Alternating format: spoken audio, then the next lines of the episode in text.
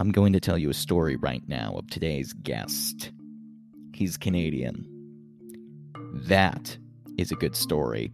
Uh, no, it's actually a much better story than that. He's a Canadian communications expert and public speaking coach. And let me tell you, for me, a podcaster, to lose my thought and be at a loss for words in an interview with someone that specializes in effective communication. Want to know if I recovered? Take a listen to this episode. It's very interesting. That's right, folks.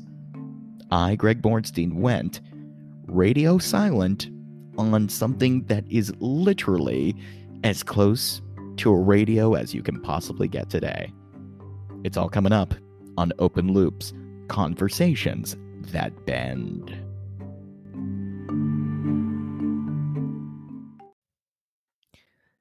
I consider it an affront to my family that you haven't heard about Anchor.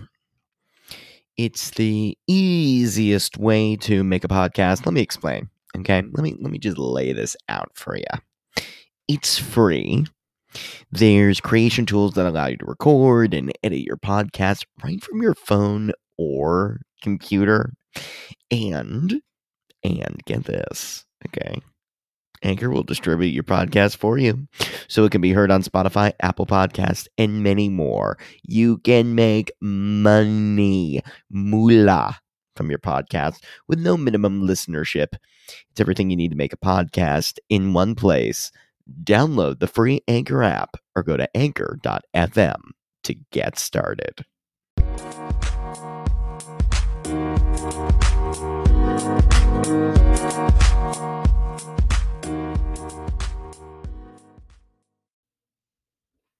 Craving some intellectual stimulation. You're looking to go on a head trip, looking to expand your brain, but you don't know where you're going to land. Well, there's a special spot in your head the spot between the promise and the reality, the setup and the punchline, the knowing and the unknowing, infinite curiosity, a shamelessly fringe landscape inside your head, between your ears, mixed with the fun and charisma of late night talk show. That's right, it's open loops, conversations that bend. Hi, everybody. I'm your host, Chief Looper, Greg Bornstein.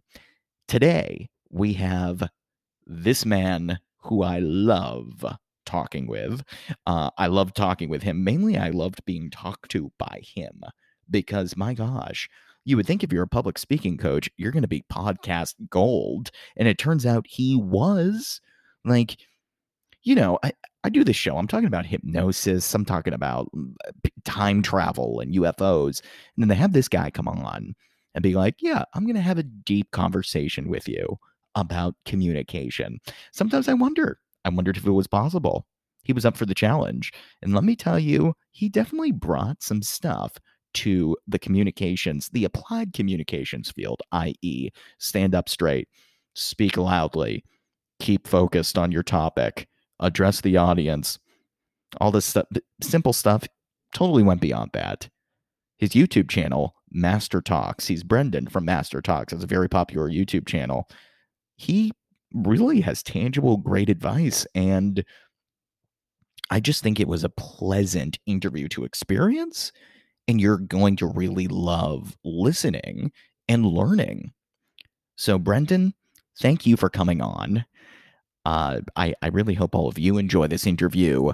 Please, if you want more open loops, subscribe, share this episode with your friends. If you're looking for, you know, some people have issues with public speaking, um, this is definitely a great episode to share around. So please do share it, leave a review, rate this podcast. Definitely helps us keep these episodes going, gets it out there. And now, without further ado, Brenden from MasterTalks.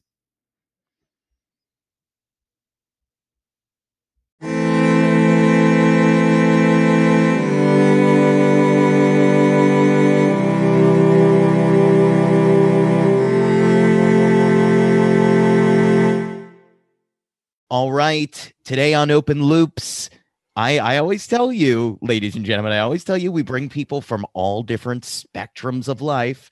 You know, like you don't always just need a UFO expert to make things interesting.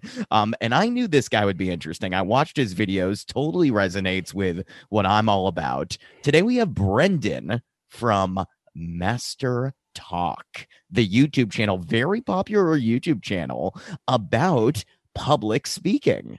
Brenden, thank you so much for coming on. Of course, Greg. It's the honor is mine. Thanks for having me. Absolutely. Absolutely. Yeah. You know, I'm very curious, sort of. Uh, first of all, there's a lot of pressure right now because you have a video. I was watching a video today that was like how to ask better questions. like, oh crap. I need to like have the best stuff for Brenden in the world right now. Um, but that said, let me let me see if I can like, you know, just kind of ease into this a little bit. Um, how do you these days? I mean, I I was I couldn't find too much stuff about this, so uh, you know, I I'm curious. How do you go from someone that you know you seem to be? You're you mentioned you're in the consulting space, you're in the business space. Um, Uh, was public speaking always part of your journey or did you have like kind of a moment where you really started to channel your energy into doing more of that presentational work? Yeah absolutely greg. It's a good way of starting off the conversation. So i'd say the short answer it's, it's it's a mix of both. So my first exposure to public speaking was when i was five. My my parents looked at me and they said well brenden you need to go to a french school. And i kind of just looked at them and i said what do you mean french school and the reason they were saying that, Greg, was I was I was born and raised in a city called Montreal up in Canada. Love it. Right. Love Montreal. It's yeah, awesome. Montreal's awesome. That's why I haven't left ever since. But yeah. But what not many people know for, for those who are listening, Montreal is one of the few cities in the world where most people in the city are either bilingual or trilingual. So there's very few people in the city who actually only speak one language. They either speak two or three. So I knew English, of course, as you probably tell. But yeah. my, my parents looked at me and they said, Look, man, if you want to stay in the city, you got to learn French. So that's why they sent me to French school. So, of course, I'm very grateful for that today. I do speak the language. But the issue with that, Greg, was my whole life, not only was I uncomfortable with presentations, I had to give them in a language I didn't even know. Wow. So I was standing up there in grade one or two. I would look at the crowd and just go, bonjour. And yes. That, yes. And that was pretty much my exposure for public speaking. So, in other words, the last thing on my mind was to be a YouTuber or a communication coach of all things. Yeah. And that really shifted after I went to university. So, what happened at university? Uh, I went to business school. Back back to what you're saying about consulting. So that was my dream job essentially back then. And the the way that you get this the best way to get that job is to do these things called case competitions so think mm. of it hmm. like professional sports but for nerds so right. other yeah it's kind of weird think of it like uh, how other guys my age maybe not the two of us but most guys they would focus on sports you know like soccer or football or rugby or something as you can probably tell, actually you can't tell because we're on video, but I'm not a very muscular guy. It's not sports was never really my thing. So right. Right. So instead, what I did was I applied the same competitive spirit that I had in presentations. So in three years, I presented over 500 times, coached dozens of people on communications. And by the time I had landed my job in, I guess, corporate Canada in this case, rather than corporate America, I just asked myself the next question on the list, which is, what do I do with my life now? I got out of poverty. My, my parents don't have to worry about money anymore. I don't have to worry about that anymore. What can I do for everyone else? And the unintended consequence of going through all of those compet- competitions, Greg, is without me realizing it, I was the youngest professional speech coach in the world because I started training CEOs of companies when I was 23. Wow. So I kind of just said, oh, wait a minute. All of the YouTube content on public speaking is trash. Like all this is bad.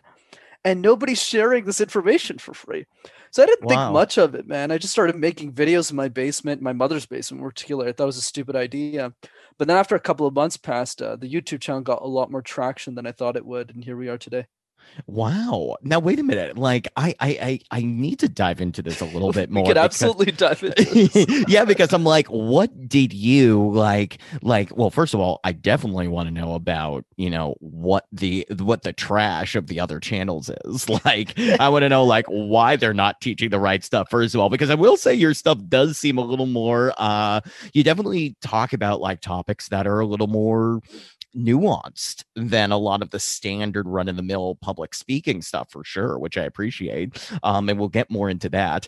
But like what do you what do you owe to your success of being in your early 20s and being able to tell people things about like presenting publicly? Because here's the thing brenden it's like to say that you're an expert at a young age and getting in front of an audience is a bold thing to state it is unless people see it in action you know like like to to do it and then start being like and i can coach you on it it, it makes you very bold uh definitely makes you a better public speaker ultimately too or just an assumed authority which people are always trying to get in their niche. I mean do you think was it like were a lot of was your name getting spread around as like oh this guy's a great speaker did you just like really start honing in on specific techniques? Like what do you think really lent to young early success Right. Lo- lots of great comments there, Greg. So I think a good place of starting there is the one habit that I always recommend that nobody else talks about that drives me insane. That's pretty much led to, to the success that I have today, or I guess relative success. And the habit is not yoga, it's not meditation, it's not eating the right things, but rather asking yourself a hard question about life every single day. wow And I'll get you started. What are you pretending not to know? If you had all of the money in the world, how would you spend your time? And if you died tomorrow, what would your funeral speech say about you? The difference between me and everyone else, Greg, is not that I'm more special, not that I'm more important, not that I'm more successful. The difference is that I asked the questions that most people never ask in their lifetimes at a very, very young age.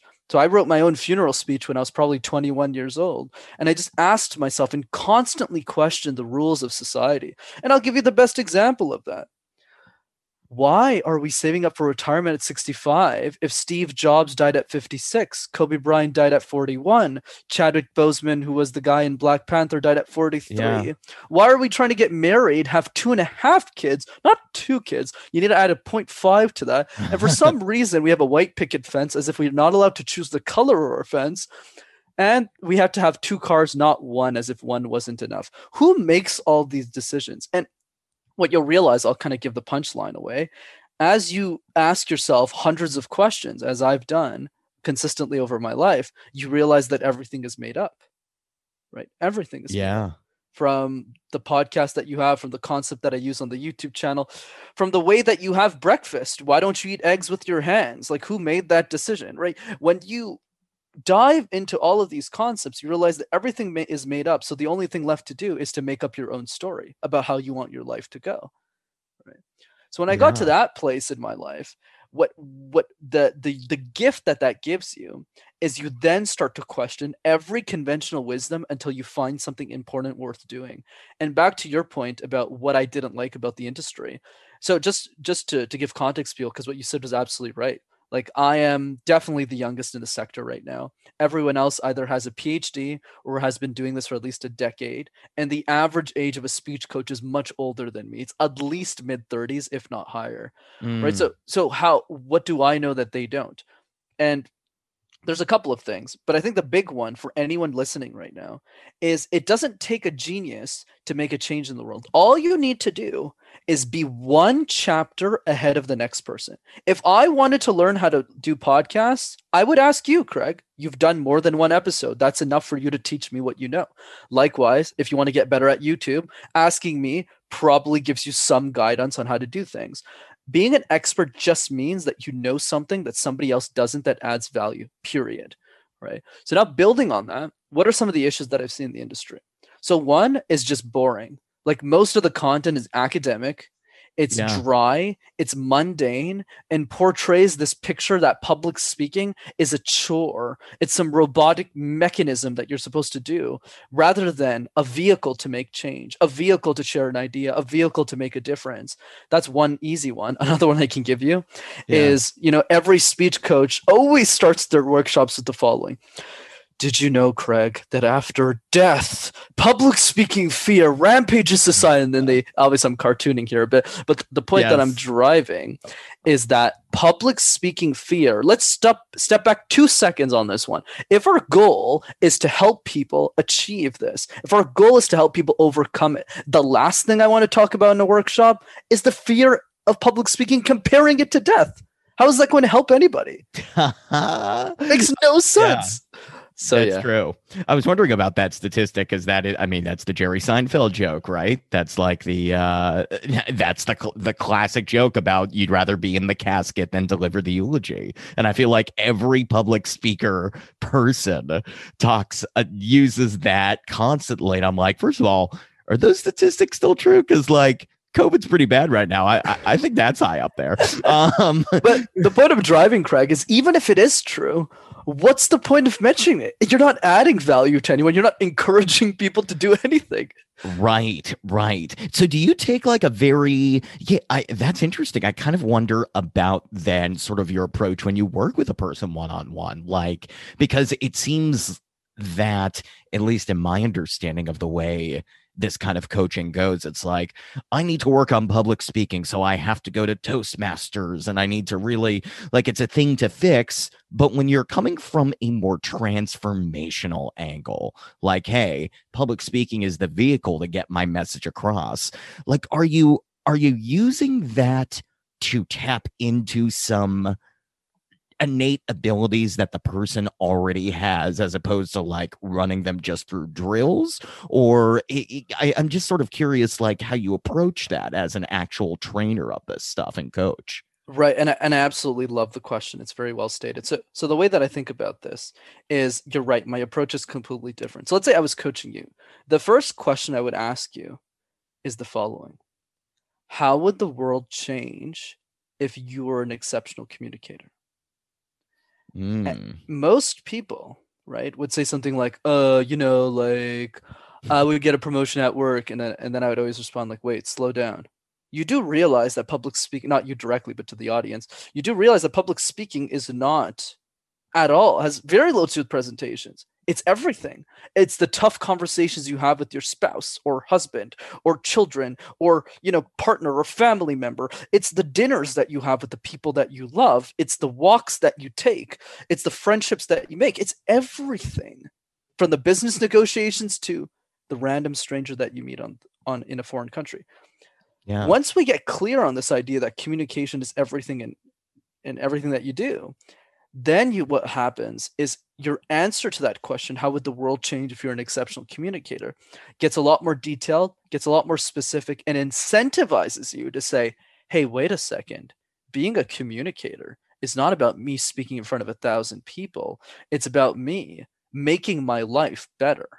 And once I have a clear understanding of what that world is, like fighting less with the people that I love and understanding, because a lot of those issues come from miscommunication yeah or just being clear about what you want in life and, and communicating that so that your dreams come true, then you're going to be a lot more interested in practicing communication rather than viewing it as a chore. Yeah.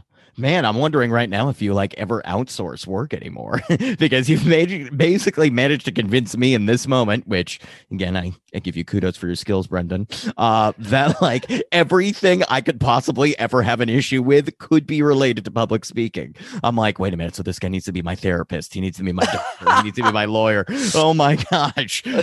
like he, but, but no, in, in all seriousness, I do think that you, uh, you make a really good point, And I do wonder like, man, when you're working with people, and I know it's different in a one on one versus a corporate environment, but like psychologically, how deep does it sometimes go with people? It goes really deep, especially I can give you some examples that come to mind. So there, there's this one guy I was speaking to. I think it was my sister was speaking to him or something, and and he was explaining why he wanted to learn English, like why he wanted to get better, like communicating the language. So once again, this is not uh, speaking in front of a thousand people. So we ask him the first question, like, why do you want to do this? And then he would say something like, "Well, I need to get my visa." I go, "Okay, you want to get your permanent residency? That's fine." Then what? What's the next reason?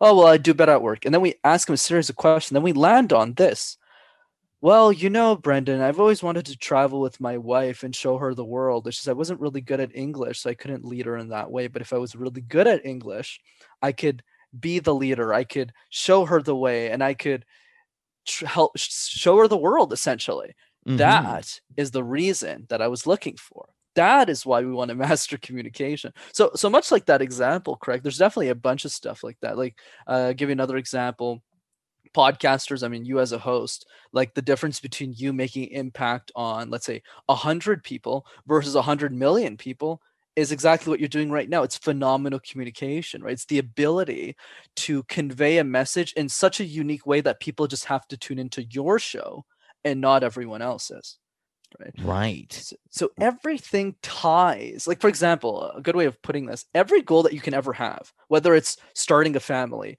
i don't know knowing how to cook uh, being on a sports team, being in theater. I know we talked about that earlier. Yeah. All of those goals, at some form or another, tie into communication. You just need to find that link for yourself. Right, right, right. Yeah, sorry. I, uh, I, yeah, I, I, I am just thinking about. I'm thinking about like, what is the impact I'm trying to make with this show, man? Um, yeah, no, I mean, I think the deep questions. It's so interesting that you go so deep in general. Um, and you're also teaching people to ask the deep questions of, you know, in, in, interviews, in sort of, I mean, how do you, how do you segment your work? Like, do you look at, do you, do you have sort of differentiation in terms of like, here's me teaching you how to do a presentation. Here's me teaching you how to do a job interview. How's like, do you have different categories in mind or does it all fit the same thing still? Right. And and I've thought about this as well. And I, I would say the general approach that I take is I try and make it as universal as possible. Like I try and avoid topics like how do you present better as an executive of X company? Right. I try and avoid that stuff because I want my mm. principles to live on forever. That's the goal anyways. In the same way Dale Carnegie's work has lived on for a long period of time. So so the idea is I always try and keep it general. So for example, let's say one of my videos that you mentioned on how to ask great questions, the principles I teach in that video, and I'm happy to talk about them if you want me to. But but the idea yeah, is yeah, yeah, what, I love it. I love yeah. to have my public here. Yeah. Right. But the, the approach to that, and then I'll explain it, is the, the principles, it doesn't really matter who you are or what you do. Even if I give some company specific example just to show it tangibly all, those principles apply for anybody. And basically what i say in that video is the best way to ask great questions is to ask yourself even harder ones right? So if you mm. ask oh wow that's actually really good. I need to take a note on that. After that I like, and, I, and yeah. I create stuff as i as i speak sometimes. But but the idea is if you ask yourself extremely hard questions about life it's going to be much easier and you'll be a lot more comfortable asking the questions that no one is willing to or dare to ask. So one of those questions that I mentioned in the video is from Peter Thiel, who's the founder of PayPal. Yeah. And the question is, which you probably know, is what is the truth that you believe in that most people disagree with you on? The challenge with that question, and an equally beautiful part about the question, is that it forces you to think outside of conventional wisdom. It forces you to think controversially. Like it, it, basically forces you to say something that most people don't agree with you on. And that is where all the innovation lies. It's just most people aren't willing to answer the question because they don't want to be controversial. They want to fit in. They want Greg to like them. They want yeah. everybody to like them. So they don't want to try and create something new. And that's why most people don't have that innovative mindset because they're not willing to ask themselves their controversial beliefs. Like if everyone did that in the world, we would have a lot more ideas and a lot more innovation. Right. I was going to say, I was wondering, like, how you, if you remember any key moments where you did find an answer for one of those questions you asked yourself. And then once you did, you asked it to somebody else and then you saw that evolution in communication like do you do you recall any of those times specifically like when you were really finding this identity for yourself 100% the, absolutely it's that's probably a daily thing like for example the one of the questions i asked that i got from a guy named uh, lewis Howes, who's the host of the school of greatness podcast right. right he asked this question called the three truths that you're probably familiar with and basically how the question goes is it's your last day on earth you've achieved everything you wanted to do but for some reason that we don't understand everything that you've written done or said gets erased so which means we have nothing to remember you by which is very unfortunate. Mm. but luckily for you there's a piece of paper right next to you where you can write three things that you believe to be true about the world. And only those three things will be passed on to the next generation of people to learn from you. What do you want those three things to be? That question was what started my journey in asking a lot of harder questions about life. And I think I've spent maybe two, three years thinking about that one.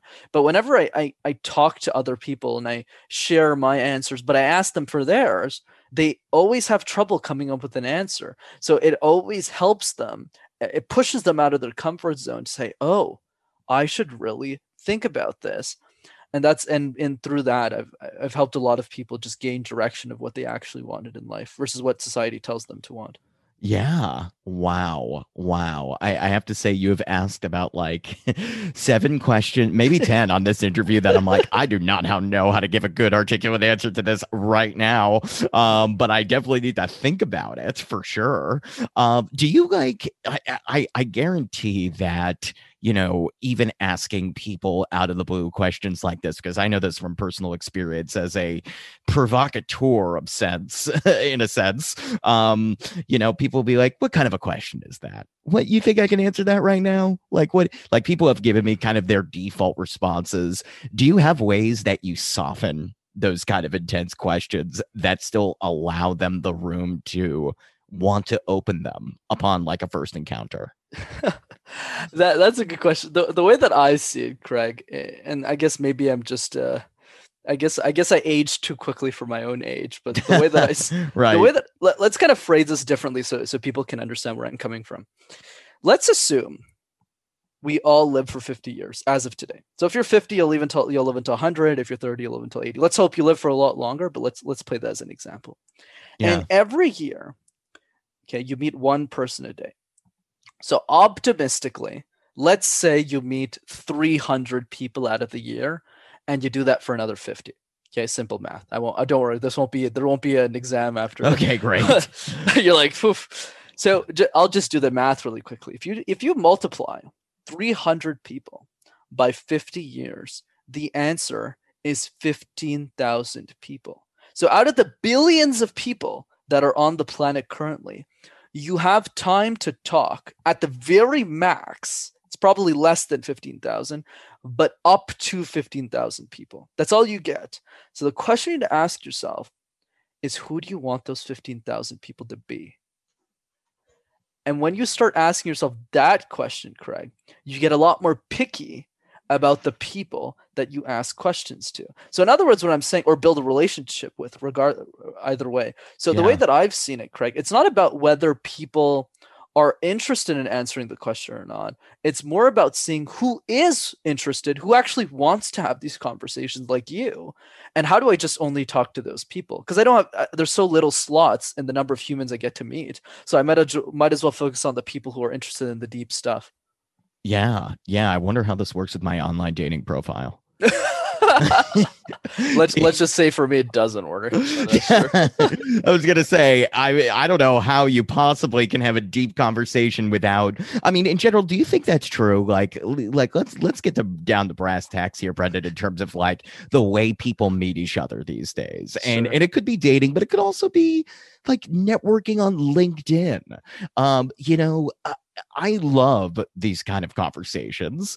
I mean, I uh, truthfully like what happened with this podcast is i'm having access to people that like yeah i wouldn't normally i i mean i love the message and i love giving people the platform like you to speak about your message brenden um but i'm also having more conversations with people than the ones i was having via computer, via Facebook, even texting friends like like this podcast to me is an extension of the kind of um what what what I want my life to be. I guess it is what I want my life to be, and maybe life will be an extension of this. Actually, um, so it's like, do you think there is a world?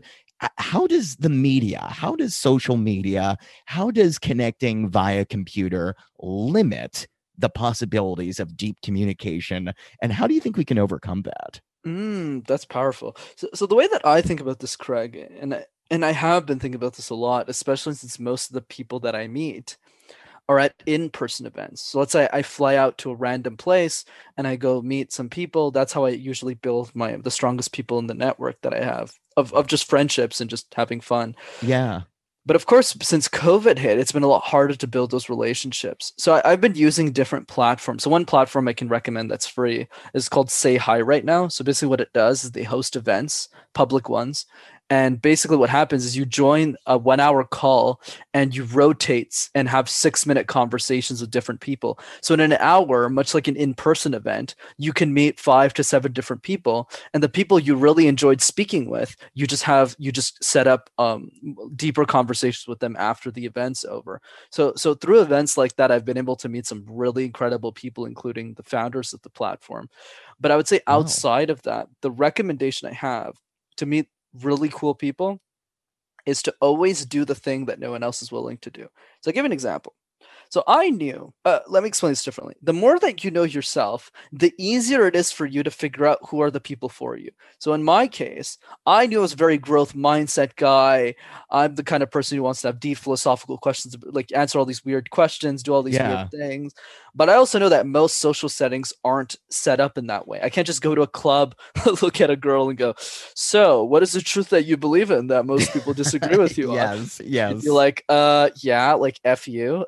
right, right. And uh, potentially waste her drink in my face. But anyways, obviously that's just a joke. I never actually done that. But the point that I'm driving is I then asked myself, this is an exercise everyone can do on their own, is make a list of your favorite hobbies, your favorite interests, or better, your favorite people. This could be acquaintances you know or heroes. And just ask yourself, where did those people hang out? So for me, since we're talking about Lewis, Lewis Howes's podcast and who he is, Lewis is number four or five on my list of people that I personally admire, but he's the only person on the list that has his own event. So he has his own live event called Summit of Greatness in the middle of nowhere. It's in the city called Columbus in Ohio, which is in the U.S. For those right, it's right. Like middle, it's the middle of nowhere. So hmm. so last year, after I started working corporate, and I started making money for the first time in my life. I wasn't a broke student anymore. Kind of just said, "Hey, I want to meet these weird people. I wonder what would happen if I went to this event." So I took a couple of days off work. I took a flight to Columbus, and that three day event, Craig, I'm not I'm not even messing with you. I met so many more friendships and just love than I did the last three years of my life combined. Like wow. it was insane. Cause cause in that event, because the, the barrier to entry is so high, and by high, I don't mean price. Tickets like 300 bucks, not that bad.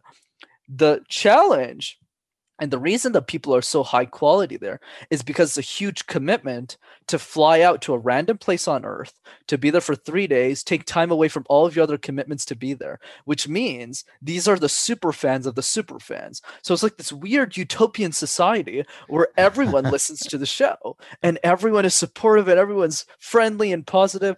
So basically, the lesson here is it's it's never been easier than it is today to find your tribe, to find the people that you want to click with the most. And another more funny example I like to give here, I guess it's not funny since I said it was funny now, but anyways, let me keep going. Let, sure. let, let, us assume that you like pen collecting, right? You like collecting yeah. pens, it's something you're into. And obviously, I mean, it's a weird thing to do. So a lot of friends around you are like, uh, that's odd. So they don't want to talk about your pens. They don't care. So my advice to that person, let's call her Julia, is don't spend your life, don't waste it just staying in that same city. Spend the hundreds of dollars you would have went to Cuba with or even less and fly out to one of the biggest pen collecting conferences in the world. And I guarantee you, when you geek out about pens with literally anybody who's sitting there, you will build stronger, more meaningful relationships than you would have if you never went at all. I guarantee, even if you go alone. I went to Summit alone. And next year, when COVID's over, I'm just going to go to every personal development conference. That's where I meet the people that I enjoy speaking with. So take the extra step that no one else is willing to take. Wow. Wow, that is so good. That's so true. That is so so true.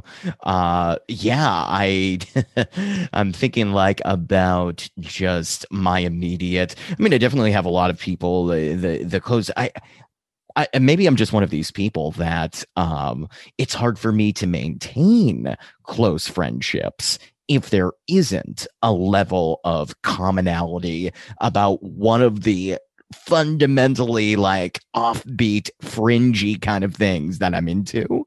But I also agree with you that if you do want to believe that there is a world where you fit in out there, like it's out there. Go for it. Um and and it's something i wish i could do more and i i hope uh, after all this in the world like calms down I, I, will be able to pursue more of the people like you and and uh you know healers and spiritual minded people and stuff like that that at the very least I I'm more in tune with because it's it is very hard for people to see that you do have a tribe sometimes. It's it's funny the way humans work. I mean, I, I don't know if you ever like here's a deep question for you. Like, do you think it's like the hero's journey that we're play like no one wakes up in a tribe of pen collectors like mom isn't a pen collector dad is like like that we have to kind of go outside of our immediate to like find the tribe like that's what i wonder i feel like it has to be in some ways I agree to to a very large extent to what you're saying, Craig. And the reason is mm-hmm. because the more you start to question your life and everything, you start to realize that you're a lot different than everyone else around you. And this is normal because you're you've been exposed to a very small percentage of everyone who's currently alive. Right. So so a good way of mm-hmm. explaining this is your your your friends from high school. Sure, they were great, but then five years later, they pro- probably don't want to read the same books that you do. They probably won't do the same things that you do, and that's not because they're bad people. It's just that interests change over time and people change over time. So that's why, generally speaking, that tribe almost always exists outside of your local city and in this weird part of the world where you kind of have to get to. But I, but I think the general idea here to keep things simple for people because people might not want to go to Iceland for a pen collecting conference. right. Right even if you know you could just go to the US and an event there. But the point I'm driving here is all it takes is to know one person in the tribe that you seek. If you know one person they'll just introduce you to everyone else. So when I when I didn't like when I didn't get to go to Summit of Greatness this year, which was very unfortunate. I was very sad about that because it was canceled and yeah. it was a virtual event. I didn't just leave it at that. I attended the virtual one. I got I still got to meet two, three people from the community, which is awesome. But I did what most people don't do, which is just ask those people, hey, Julia, who else do you know in the summit community that you think is interesting that I can talk to?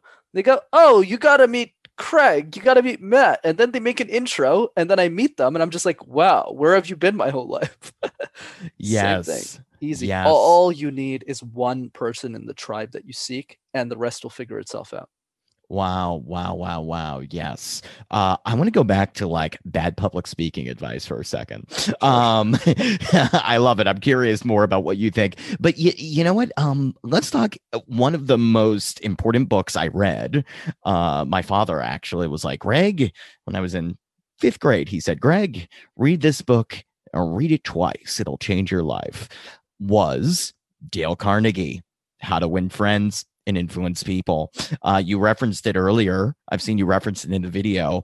Um, how much of that, that stuff does hold up now? Because I've heard people criticize some of it. It's a little, you know, I mean, it d- does come from another time, but like, which of Dale Carnegie's stuff are you a fan of? And what would you say? Well, this could be adapted now for more, for better usage in contemporary era.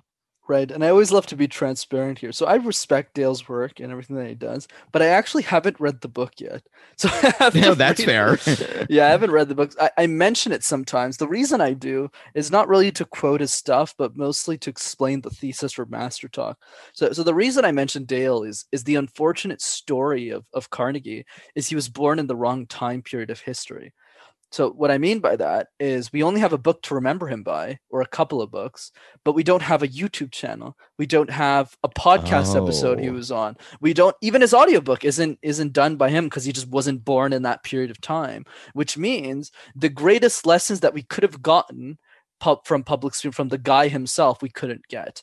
That's why I got really lucky in the sense that I was one of the youngest speech coaches in the world and I just happen to be born in an era where the cost of production, the cost of doing this is pretty much zero. So that means that when I die, people can learn from me forever and also have a reference on how to, an actual speaker speaks like, right?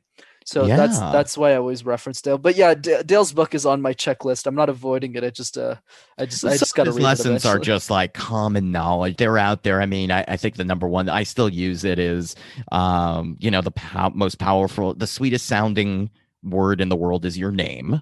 Right. Which you know you've definitely referenced my name a couple times during this, and I know that I, um, for some people that's like, oh, I need to like say Greg or Brenden over and over and consciously make that a habit in order to do it. But at a certain point, I just started doing it pretty naturally um definitely i think that holds up smiling when you're on the phone um i i think that definitely holds up the first lesson in the book don't criticize condemn or complain. Here's what i'll say about this. I think Mm. there's a case for public speakers to have a message that might sound like a criticism but then win a crowd back. Uh i'm curious your thoughts on that. Like like how to make a, a message that stands out and might be polarizing but doesn't completely like operate from a negative vibrational space Right. And, and we're on the same page here, but let me add a bit more nuance. Dale's right in many ways, and the reason he is is not necessarily because you shouldn't complain or you should always agree with people or should never criticize people, but because that's how most humans operate. I know that's a hard truth to swallow for most of us. It's just the truth. Like for example, if if you're a Republican, you're not a Republican generally speaking because you want to be one it's because everyone else around you was one. If you were born Yes. a if you're a Democrat, the main reason is because every you grew up with Democrats. But at the end of the day, if you really look at the policy of both parties, it it's pretty similar. you know what I mean? It's just yeah right right We're we're both watching the same Netflix shows. We're both eating the same hamburgers. Like we're both, you know what I mean? So so when we understand that the difference actually isn't major at all, we also start to realize that human beings in general do not like to be criticized. So it- let's say you take me as an example. I'm the opposite of that. Anyone who sweets talks me, I hate them. Like I was like, you clearly like I, I just get I like I'm really aggressive with my feedback. I'm that's why I'm very peculiar of who gets into my coaching programs because else you just can't handle somebody like me. But you'll also realize, Craig, right the way I'm speaking to you right. Now, I usually don't go here, but I just like the way the conversation's going. The, notice how the way I'm speaking to you right now, which is very real and authentic, is actually very different than the way I speak in my YouTube channel. I know- huh Right? I never swear. I'm very PR. I keep my examples pretty, you know, high level, but very understandable, very good. But the reason I do that is not because I want to hide myself, it's because I want to appeal to the largest group of people. Right? I just want, you know, whether you're religious, a religious, political, not political, I don't care. As long as you have an idea to share, I want to be that vehicle for you. Right? So that's why I do it on purpose. But I'm on a podcast, I just kind of just be who I am, right? So so it's it's I agree with Dale, but I think the the added layer to that conversation is it also depends on who you want to click with. So let's say if your goal is to like if you're someone who likes to always be around yes people who don't want to tell you the truth. And most people won't admit that, but okay, fair enough. yes yes th- then you'll do that naturally. But for someone like me, that would never fly. If nobody's criticizing me in my circle, they shouldn't be in my circle, right? They're they're just a fan, not a not a not an ally. That's actually gonna throw me against the wall and make sure that I get my my stuff done. Yeah. Wow. Did did you watch I have to ask you. I mean, I know this is political, but did you watch Mike Pence and Kamala Harris the other night? I didn't debate? actually. No, I, I and by the way, I'll tell you why. I the reason I avoid politics is not because uh, I don't talk about it, but rather because uh, politics. I think there's a better use of our time. Like at the end of the day, Craig, whether you vote Republican or Democrat isn't going to change your life. It isn't. Mm, I think you should vote. Voting is important. You know, you got to assess your right to do so yeah. but it's not going to like your podcast isn't going to change your day-to-day tasks aren't going to change. The policies aren't going to change by left or right like all the way right? So Yeah. you, you need to kind of think about okay if i'm spending three hours listening to this am i better off investing that time in that po- political um, you know tv thing or do i take that three hours and i read a book or prepare for a guest or get this ready. So for example for me i always think of it like how do what's a better use of my time? If i can't make a dent in politics i might as well use that three hours and write three youtube scripts because that's what i can get the ball rolling forward right? Yeah, I was gonna ask. Your stuff seems pretty. uh I mean, do you do you usually script everything, or uh, do you ever Yeah, do any off the cuff stuff? Because it- absolutely. I actually I actually you're right. You're absolutely right. I actually write everything ha- everything's handwritten by myself and i've actually written my content probably three years ahead of schedule now so i'm currently writing 2023 right now wow, wow. I was gonna say your stuff has a really nice presentational uh, tone to it. I was gonna ask because, um, you know, a lot of people. Well, Okay. I, I was going to say with, with the debate, Mike Pence to me gave a great example of good public speaking. Uh, not the the nicest, like, you know, he wasn't really the nicest to the, the big criticism is that he stepped on. He was mansplaining to Kamala Harris and, you know, to people these days that feel like women have been treated poorly by like, uh, you know, white men as in particular in the workplace environment that triggered a lot of people.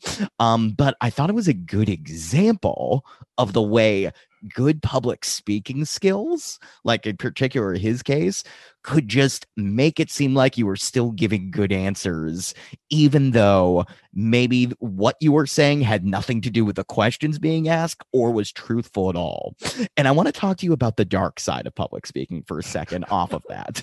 Um, what do you do? Because there are charismatic people out there that are good communicators. Do you have a way you recommend people can discern between like the people that are talking pure BS and the people that are actually like have a message worth spreading?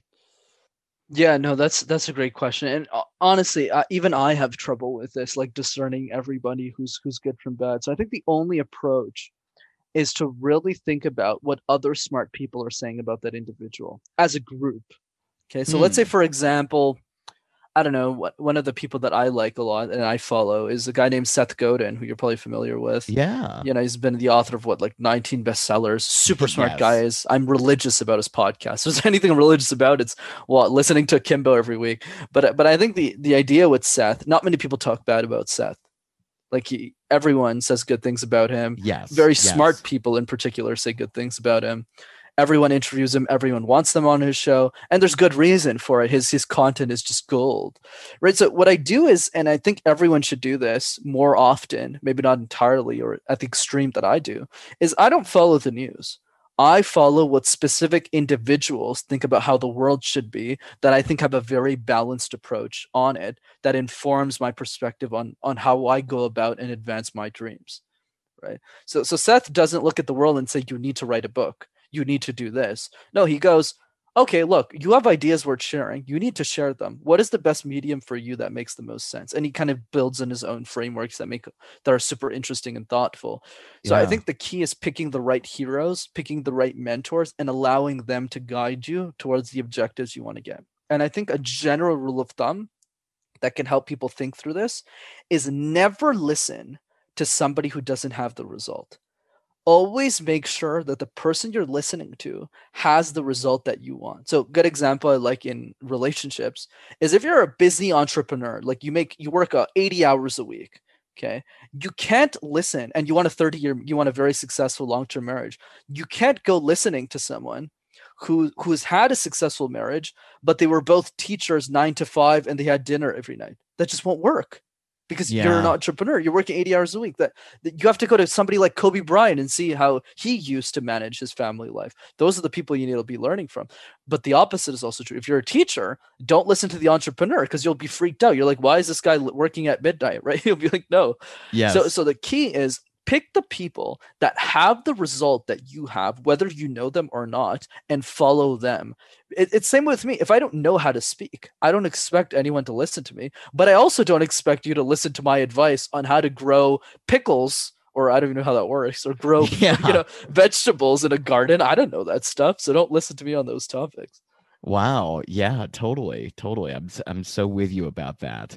Uh do you think there are like what what would you say are the most common uh what are the flubs? Like right now if you were like Greg, if 90% of the population came to me with this one public speaking common error uh fixed i mean i would be spending a lot less time with these people like what are the what are the most like what do you encounter the most I'll, I'll give you the easiest one is understanding how to practice. So let's let's think of public speaking like a jigsaw puzzle. You know those thousand piece puzzles you used to do as a kid? Those little mini bite-sized pieces that you put together with your family and stuff? Yeah. Right so so if i asked you the question craig when you when you work on a puzzle yourself what where do you start and why? Mm, I I would think the corners. And why is that because the corners give you the most leverage in terms of how you're going to actually uh, frame the the end result. Absolutely. And I couldn't agree more. Now, the question we need to ask ourselves, and you, you did that so well for me, you, you fell right into it, it's perfect. The question Good. is, why don't we do that in public speaking? You know, well, let's say we have two days to prepare for a presentation. So, what do we do? We shove a bunch of content. In other words, we start with the middle pieces of the puzzle, and then we get to the last slide of our presentation. We go, uh, yeah, so thanks. And then the presentation ends. yes. Whereas instead, much like in theater or any other form of art, really, you need to start with the edges. Practice your introduction 50 to 100 times. It'll take you an hour. It won't take you that long, right? Because it's a minute. You a minute 50 times. You do the same thing with the conclusion because what's a great movie with a terrible ending? A terrible movie. So do the same thing with the conclusion. Practice the conclusion 50 to 100 times. And then when you're done that, you'll look at yourself and go, wow, I'm a pretty good speaker. I've never done an introduction like this before. And then tackle the middle. But remember, much like the thousand piece puzzles that you do with your friends, you never try and do the puzzle alone. It's boring, it's daunting, it's frightful. So do it with somebody else. I never practice my keynotes alone. I have friends, buddies, they're not speech coaches, they're just people who are critical. Do the same thing with your presentations. That tip alone will make you a top 10% speaker. Nobody does it that way. Wow. Wow. Do you like the TED Talk speakers? Do you think overall they're doing a good job? I, I do. I do think overall they're doing a good job. I think the only issue I have with TED in general is not the institution, it's not the speakers, it's the way ideas are shared. So, for example, uh, let's say somebody gives a talk on um, the science of something new. They, they mostly talk about the dangers or the flaws or what's wrong with it, but they don't propose a solution and end the talk. Right. So I don't like that. But that's not true for all TED Talks. But that's the only con I give it. In general, I think uh, most uh, the institution's pretty well thought out, though.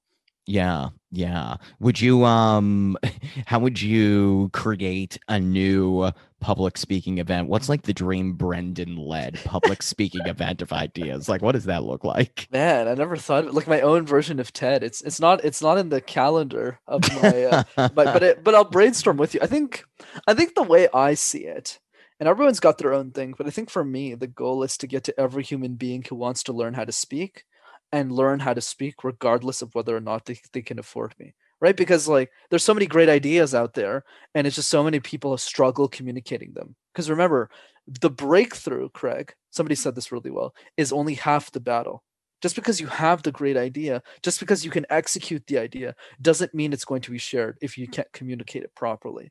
So for me, what what's always made the most sense is going, okay, what other people's audiences can I leverage, even if there's seven people, because I have, I guess, that thought leadership or whatever you want to call me.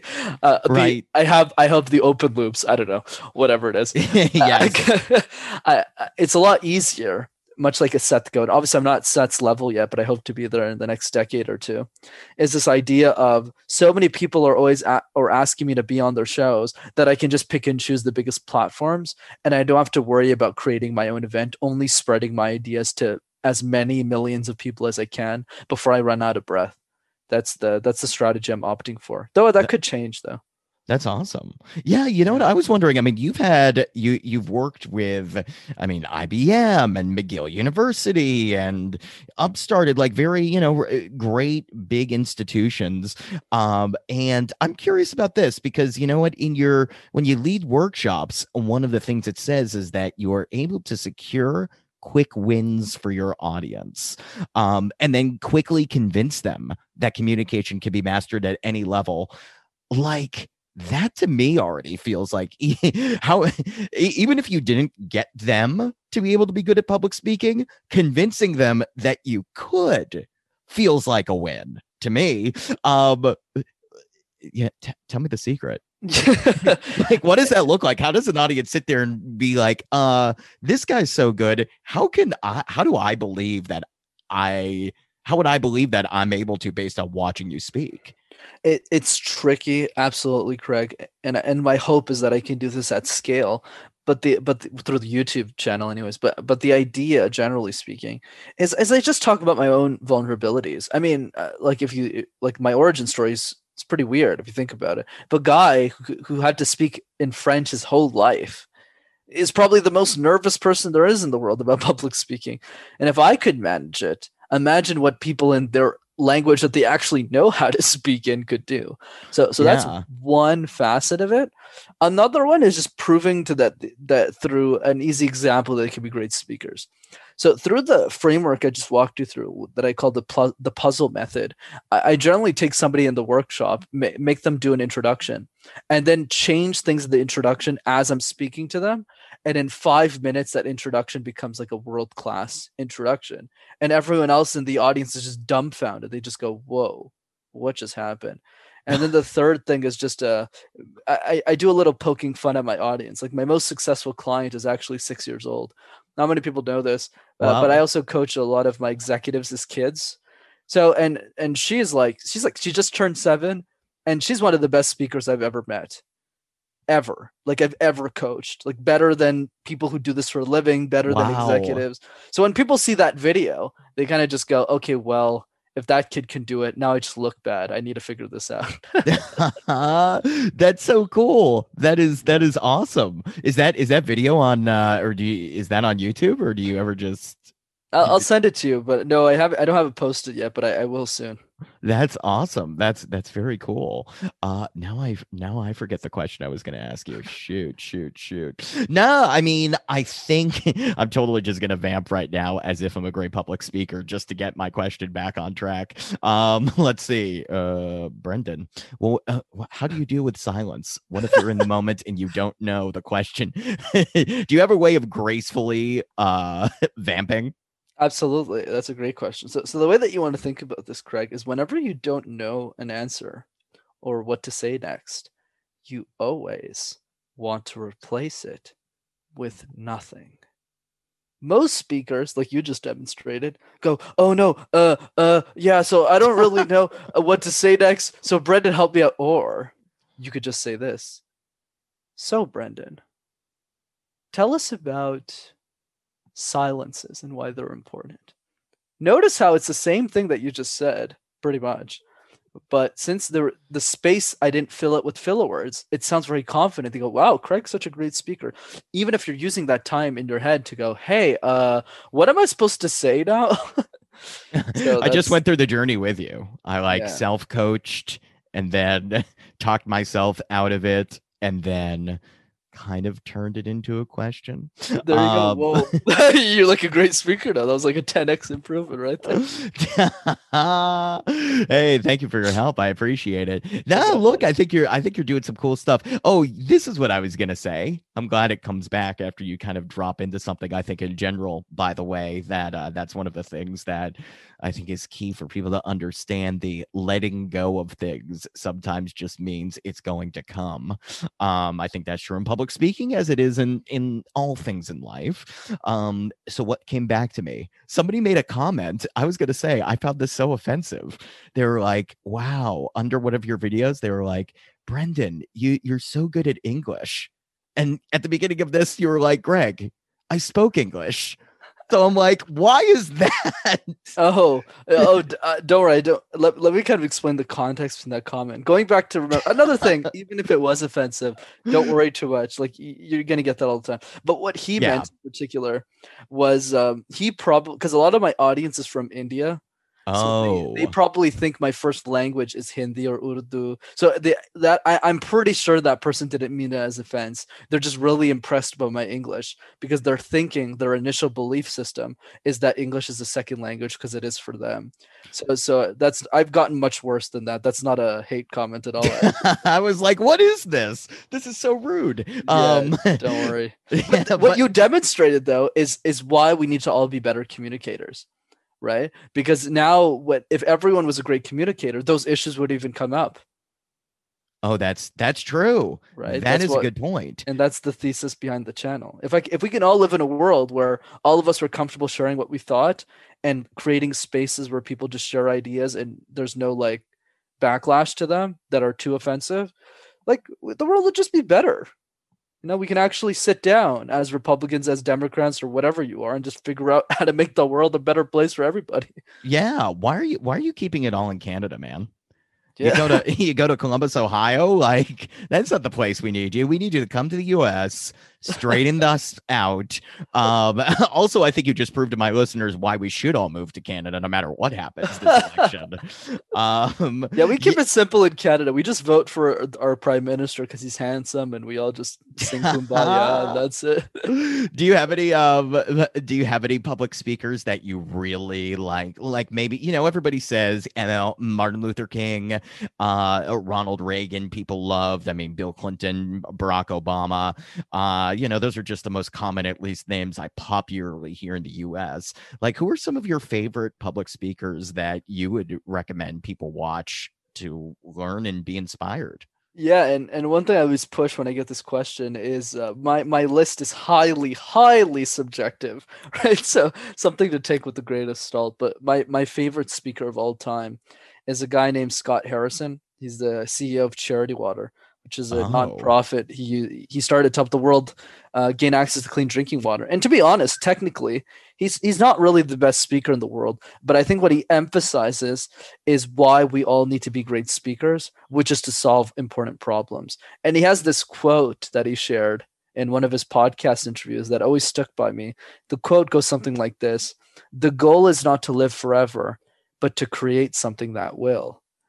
And when I when I heard that, I was just like, whoa, that's a that's a that's deep. Like uh it really made me think about my legacy. So and we and and the point here is public speaking is outcome based at the end of the day, it doesn't matter how great of a speaker you are. If you get the goals that you want in the speech, you win, right? You win the game. So, as long as you focus on those outcomes, and Scott has achieved those outcomes tenfold. I mean, he's raised hundreds of millions of dollars for for charity water, and his book is also incredible as well. But but the idea is if you achieve the outcomes, you win. So keep focusing on the outcomes, keep making them better, and slowly inch yourself until you get there. Wow. Yeah, that's why I was actually hoping to ask you that question because I knew the answer wasn't going to just be like, oh, well, Barack Obama's one of the best, or like these common examples. Like, I knew that you'd have like a more nuanced sort of, yeah, it's not who you think it is. Um, and I, I'm happy it was. I, I'll definitely check out Scott's work. I, I'm fascinated by that idea of someone that's not you know it, it almost says you're saying like like a substance over style in some ways but the substance is so impactful that it makes up for any flaws in the style. Um yeah don't you have a video you do have a video about like content versus delivery um or something like that. Like like what wins in the end? Does it have to be both can you get rid of a little style over substance or can substance beat style? Like like who wins? Let's the debate right now. Final question. Sizzle or steak? Where do you lie? Yeah no absolutely. So so there's actually an easy way of breaking this um, argument once and for all. Think back to all of your high school presentations your teachers you know the people around you the history classes. How much of that stuff do you actually remember Oh, I, I, it's more sizzle for me than steak. it definitely is with those. Right. Yes. So you don't remember the content, right? So let's let's dive into that a bit more. So those high school teachers aren't stupid, right? They're super well educated. A lot of them have master's degrees, PhDs, very incredibly intelligent people. Yet for some reason, we don't remember anything. But the opposite is also true. Even if you're one of the best speakers in the world, like if I use Scott in this case, if you asked me to recite a speech, I wouldn't be able to do that either. If you asked me seven takeaways, it would be really hard for me to come up with seven, but I could give you three good ones. Maybe. Because he's the best. So, hmm. where does this lead us? It leads us to the following conclusion No matter how good you are at your content, people will only retain one or two key ideas. So if your goal is to spread ideas that matter and to make a difference, you need to spend at least 90% of your time on the delivery. Huh. Wow. Wow. You know what? I had you on. I knew I like I said at the beginning, I knew this wasn't going to be like a like oh we're going to talk about like multiple dimensions and all this kind of like stuff that I normally entertain but at the same time uh the biggest credit I could say to you Brenden is like a very entertaining to listen to. I, I, I think you're great at what you do, and I think your message is fantastic. And two, I, I do think you did expand uh, my mind today. And you know what? I, I hope that's a, a good testimonial for you because it's, uh, yeah, it doesn't just sound like you're doing run of the mill, like I said at the beginning, like stand up on a stage and eye contact and all that kind of stuff. Like, I love that you're going into having a deeper conversation about this. And I'm really happy that you came on today to share some of that with me. Of course, Greg. The honor was mine. Thanks for having me. Absolutely. Open loops. Open loops. Oh, open loops. Open loops. Open Loops. You must listen to the Open Loops, a theme park for absurd beliefs and systems of integration between the mind and the creative spirit. Open Loops.